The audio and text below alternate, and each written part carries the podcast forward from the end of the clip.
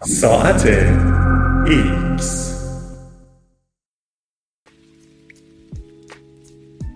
عددی که دنیا را در جای خود نگه داشته در حال تغییر است.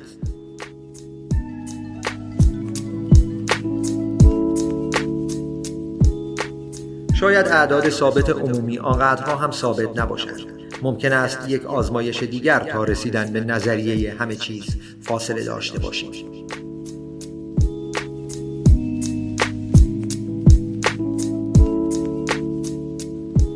رمان دگو بیدوین یا واسطه به قلم ال پی هارتلی این گونه آغاز می شود گذشته مانند یک کشور خارجی است. همه چیز در آنجا به شکل دیگری انجام می شود به عقیده گروهی از ستاره شناسان این جمله حقیقت دارد.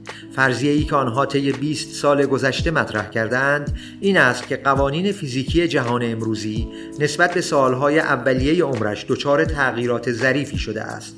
طی چند سال آینده نسل جدیدی از ابزارهای ستاره شناسی برای آزمودن این ادعای بحث برانگیز به کار گرفته خواهند شد. ثابت ساختار ریز یکی از این قوانین دستخوش تغییر به ادعای ستاره شناسان است. این عدد که به عدد آلفا معروف است قدرت تعامل بین ذرات دارای بار الکتریکی و فوتونهای نور را کنترل می کند از آنجا که این تعامل پایه و اساس الکترومغناطیس است این عدد در حقیقت قدرت نیروی الکترومغناطیسی را تعیین می کند آلفا برای وجود ما حیاتی است. اگر کوچکتر بود آنگاه نیروی الکترومغناطیسی آنقدر قوی نبود که بتواند مولکولهای زندگی را در کنار یکدیگر نگه دارد. اگر بزرگتر بود آنگاه پروتونهای خورشید با چنان شدتی یکدیگر را دفع می کردند که دیگر نمی توانستند در اولین مرحله زنجیره واکنش های ای در کنار یکدیگر قرار بگیرند و در نتیجه دیگر خبری از نور خورشید نبود همچنین کنش های هسته اختری هم هیچگاه به پیدایش عناصر سنگینی مانند کربن، اکسیژن و آهن منجر نمی شدند. آلفا مستقل از بود است و مقدار آن برابر با یک روی 137 ممیز 3 میلیون و 599 هزار و 971 صد میلیونم در نظر گرفته می شود. هیچ کس نمی‌دانست که آیا این عدد هیچگاه می تواند تغییر کند یا خیر به همین دلیل دو دهه پیش پروفسور جان وب و همکارانش در دانشگاه نیو ساوت ویلز تصمیم گرفتند تا با بررسی کوازارها یا اختروشها پرده از این راز بردارند.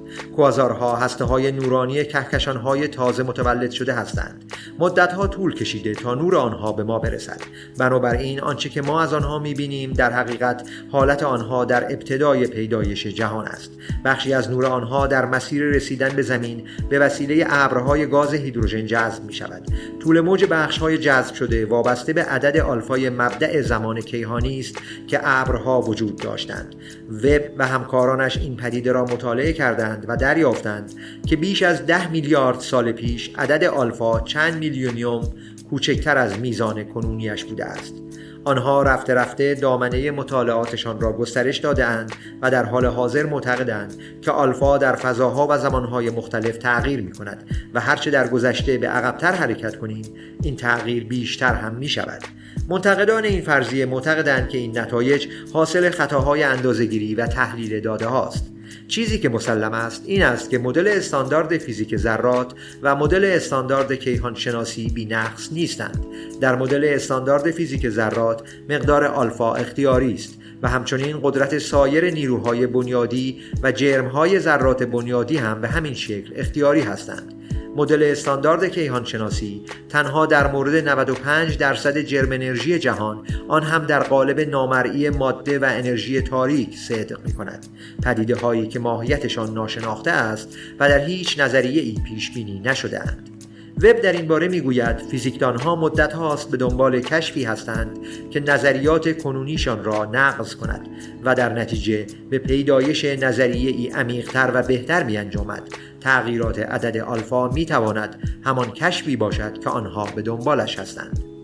وب بی صبرانه منتظر طیف نگار جدیدی است که قرار است به یکی از تلسکوپ های VLT در شیلی اضافه شود. این طیف نگار دقت اندازهگیری ها را افزایش خواهد داد و خطاها را به حداقل می‌رساند. وب می‌گوید امیدوارم طی چند سال آینده بفهمیم که آیا آلفا واقعا دچار تغییر شده است یا خیر. پس از آن می‌توانم سراغ پروژه بعدیم بروم.